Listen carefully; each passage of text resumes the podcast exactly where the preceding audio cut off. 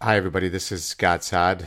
In the Parasitic Mind, I discuss how it is a terrible idea for students to be taught that opposing views are a form of violence and that we need to create these pure, purified, these sterile echo chambers where only one's position is ever discussed because to be exposed to someone else's position is simply too triggering and therefore you know, I discussed the whole echo chambers and trigger warnings and safe space and all that nonsense. And of course, that whole idea of anti fragility, namely that in order for systems to function optimally, they need to be exposed to stressors, is something that I discuss in The Parasitic Mind. And I also discuss in my forthcoming book on the good life and happiness.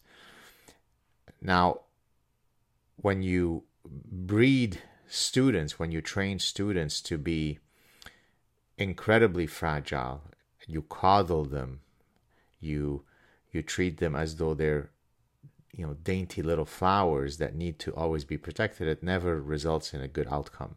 And i discuss these kinds of issues again in the parasitic mind where i talk about for example the grotesque grade inflation that has taken place in certainly in American universities where you know the average grade used to be a C, now the average grade in many uh, courses is an A. Everybody expects an A, uh, and of course this is something that I never play. Uh, I never acquiesce to. Uh, I believe that uh, the world is a competitive place. You need to train people for the real world, and the real world is hierarchical. People do develop dominance hierarchies. Uh, you know, pe- the world does assort you into uh, different categories of winners and losers, just like the upcoming World Cup, where someone will win and someone will lose. We're not all equal winners. We don't like a trophy trophies and you know participation trophies and so on. But today I wanted to talk about the the increasing rate at which the coddling is taking place. So it's not it, you know, it's not as though we, we, we reached the zenith and now there's an auto correction that's taking place where we're going back to old school tough education where we expect you know maximal uh, you know requirements from students. I mean, I certainly do in my courses, but do institutions do that? Absolutely not. So now you're seeing things like, well, you know, with COVID, students are no longer able to just sit for an entire class and just sit and listen oh, okay, maybe we should take every, you know, every five minutes a break and play with puppies. Now I'm also hearing, well, you know, they're just no longer used to taking exams because, you know, COVID.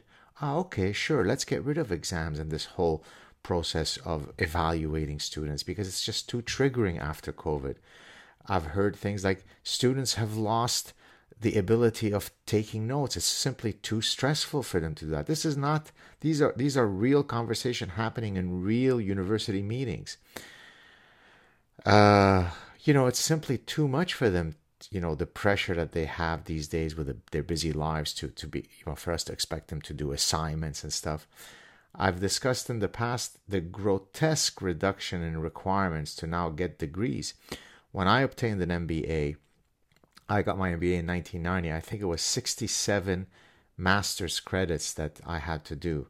And I had to take an exam, uh, an entrance exam, to waive a math course because I was coming from mathematics. So the, the, it was two years of very, very heavy full time work five, six, seven courses a semester in order for you to finish in two years.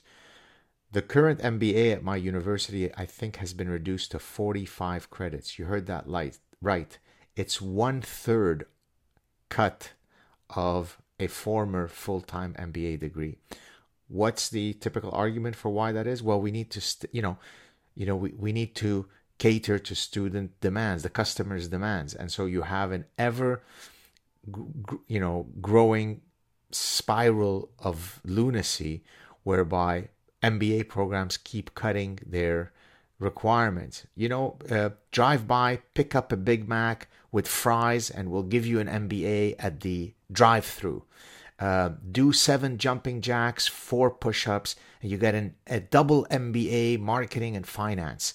Uh, you know, submit a cool meme, and you get a fried pickles uh, with an MBA. Because we've got to stay, you know, competitive in the marketplace. And by competitive, it means how do we attract more students? And what does that mean? It means reducing the requirements and the rigor so that that way you come to our school rather than go to those other schools that still have, you know, two year MBA programs and on and on and on. And I don't mean to imply this is happening at my university. Uh, it's happening everywhere. You just, you look, you look at the MBA programs from, you know, uh, 25, 30 years ago to today, completely different. And and again, pedagogically, it makes no sense.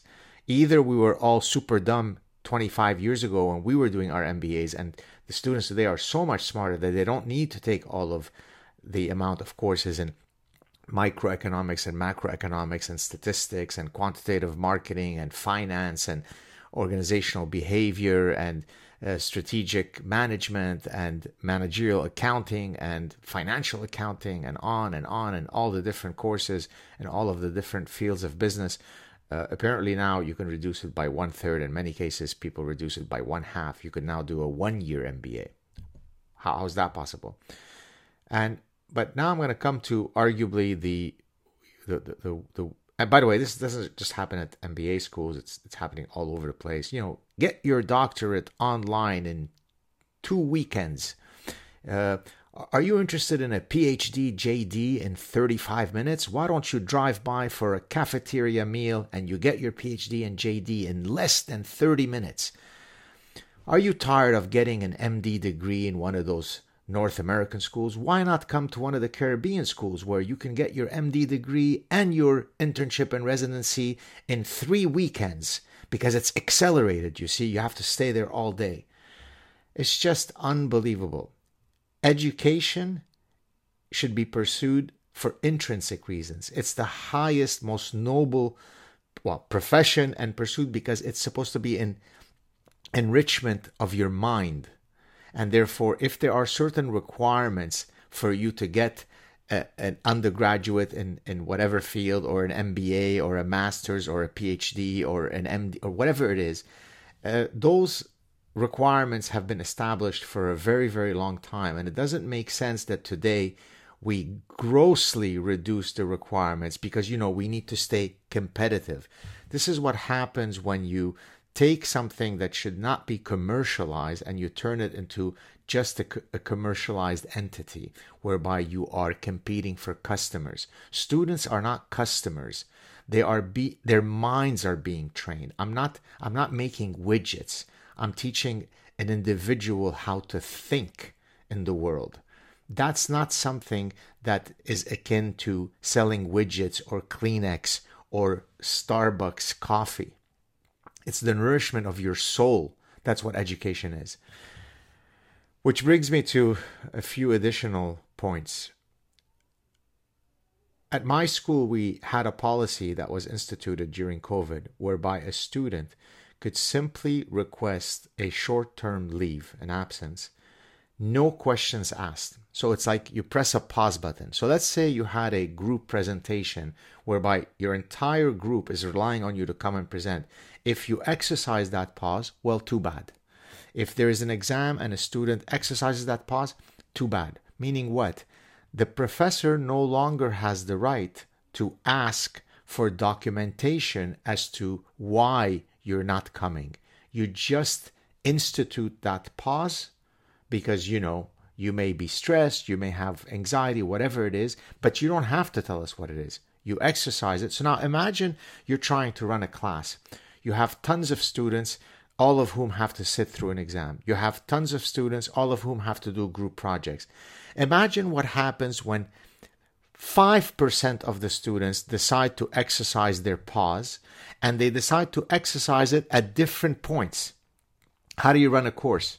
You you you create 73 different dates for the exam? How come i went through a decade of university where i understood that any exam that's listed is when it's listed and if it doesn't fit my schedule too bad. And if i have bronchitis too bad. And if i have asthma too bad. There are unique medical situations that require compassion and that we accommodate. But the level to which we accommodate now is insane. It is impossible to do your job. Where is that all coming from? compassion. We need to help. We need to protect. We, that's not how you create a winning mindset in life. Life has difficulties. I never missed a lecture because I was sick. I used to historically always have these unbelievable bouts of asthma and bronchitis to the point where I might spend an entire night gasping for air because I, want, I was under a massive bronchial and asthmatic attack. I had a class the next day. I showed up. I took inhalers. Okay. Uh, the, I met my wife. I was lecturing at a uh, uh, in-house executive education at a company, and and one of the days that I was lecturing, uh, I, I had a bronchitis, and during the break she had gone to get me a tea without me having asked her. That was one of the gestures that had, you know, I thought, wow, what a what a lovely woman. This is something that I discuss in my forthcoming book on how to pick your spouse. My point is that I didn't cancel anything. I showed up. I never missed an exam. I showed up. Okay? So the idea that we should, you know, it's becoming too onerous. I mean, students have to now read two books in a course. That's just too much. They're too busy. We've got to reduce the requirements. They're just too busy. They're too fragile. They now have post COVID anxiety. Now, again, don't get me wrong. I'm not making fun of actual anxiety and, and panic disorder. As I told you, and you've probably heard me mention this on uh, my, I think it was the last appearance on Joe Rogan. Uh, two summers ago, I had a panic attack out of nowhere. It came out of nowhere and it hit me like a f- freight train. So I understand what you know real, uh, you know, mental health issues are. I, you know, I suffered a panic attack once. Luckily, thank God, I haven't had another one. I can't explain why it happened. It's very, very scary. You think you're about to die. But taking an exam is anxiety inducing, and that's normal. Having a lot of work that you're feeling overwhelmed is normal. Feeling stressed out because there's so much work that you have to face as a university student, it's normal. Having to take a lot of notes is normal. We don't need to protect you from that. You don't get to press the pause button in life. You just marshal on. So we are doing a terrible disservice to all these grown adults. Sorry, the phone is ringing. All these grown adults who should be trained to be competitive, to be uh, focused, disciplined, to have grit, to be persistent, to be creative, to be inquisitive. But instead, all that you hear from the upper echelon of the university is protection, protection, protection. Hashtag me too, hashtag systems of oppression, hashtag I'm a victim too. I am I am therefore I'm a victim and on and on and on. Get over it already. In my childhood, every single minute of every day in the Lebanese civil war, I didn't know if I was going to live the next minute. I'm here today. I'm speaking to you. Even though I went through horrifying times in my childhood, it made me stronger. I persisted. I overcame. I'm not defined by any victimhood. Yes, universities have grades. Some people do well, some people don't. Yes, people live busy lives. Doesn't mean you should be protected. Doesn't mean you get a pause button. Doesn't mean that uh, we should always be on the lookout so that you know you don't get scared or offended by other people's opinions and protected from other people's uh, ideological positions and on and on and on. It's unbelievable have a good day everybody